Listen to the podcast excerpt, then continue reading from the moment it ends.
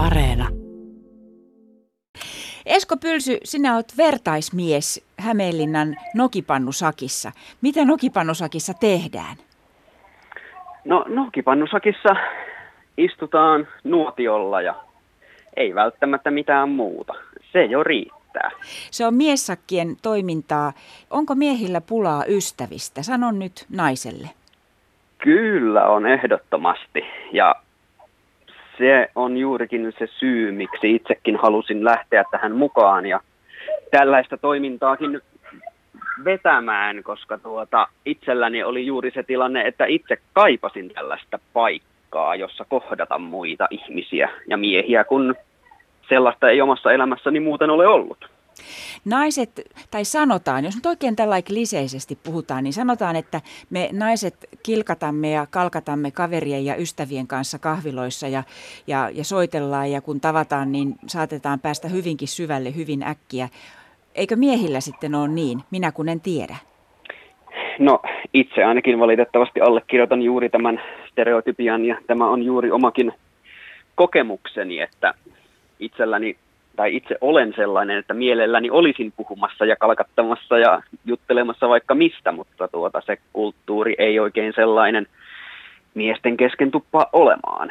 Mm. No kuinka avoimin mielin miehet on nokipannusakkiin tullut? Ei välttämättä etukäteen tunne ketään, niin, niin eihän sitä voi olla varma, että löytyykö sieltäkään ketään kaveria.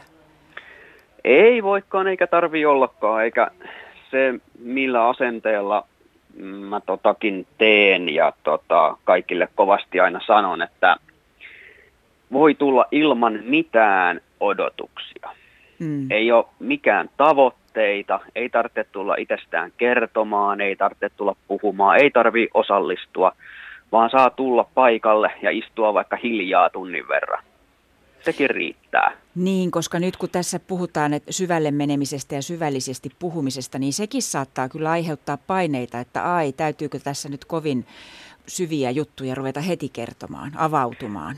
Kyllä, ehdottomasti. Ja joku mies mulla kerran kysyikin, kun tuli sinne, että no niin, että nytkö pitää puhua tunteista. Toki leikillään, mutta tavallaan vakavasti siihen vastasin siinä mielessä, että, että jos siltä tuntuu ja jos se hyvältä tuntuu, puhutaan ihan mistä vaan.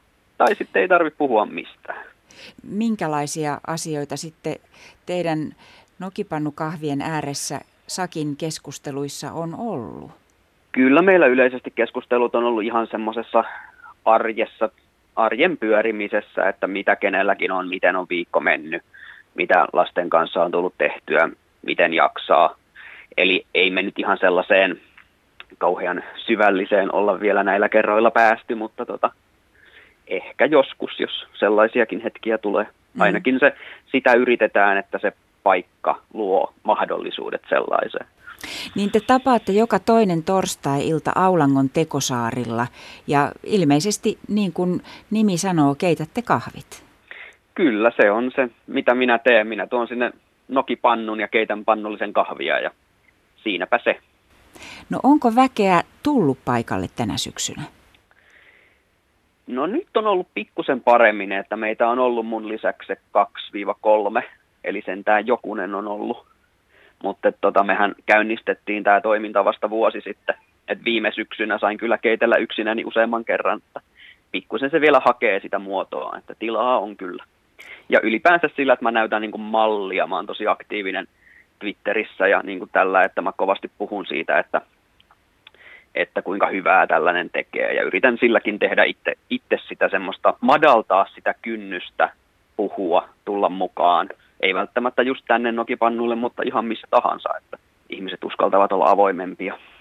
No nyt on tulossa isänpäivä ja sanoit, että yksi puheenaihe, mikä Nokipannu Sakin kahveilla on, on se, että puhutaan vaikka lapsista, kuinka lasten kanssa arki on mennyt.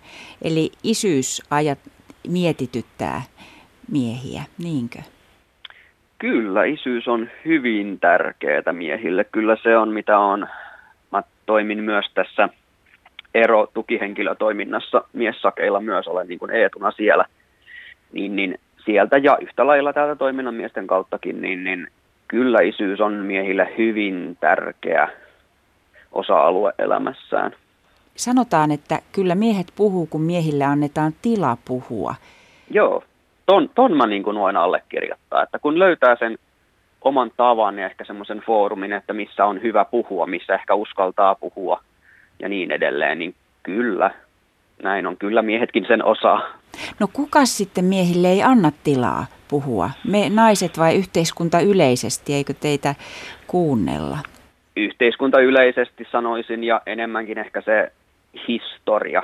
Eli en mä niinkään välttämättä nykyyhteiskuntaa siitä syyttäisi, vaan enemmän sitä aikaisempaa sukupolvea ja sitä historiaa, että niin kuin mennyttä historiaa, mikä on luonut sellaisen kulttuurin, että miesten pitää olla niitä vahvoja ja miehet ei saa näyttää niitä heikkouksia ja kaikki tämä tällainen.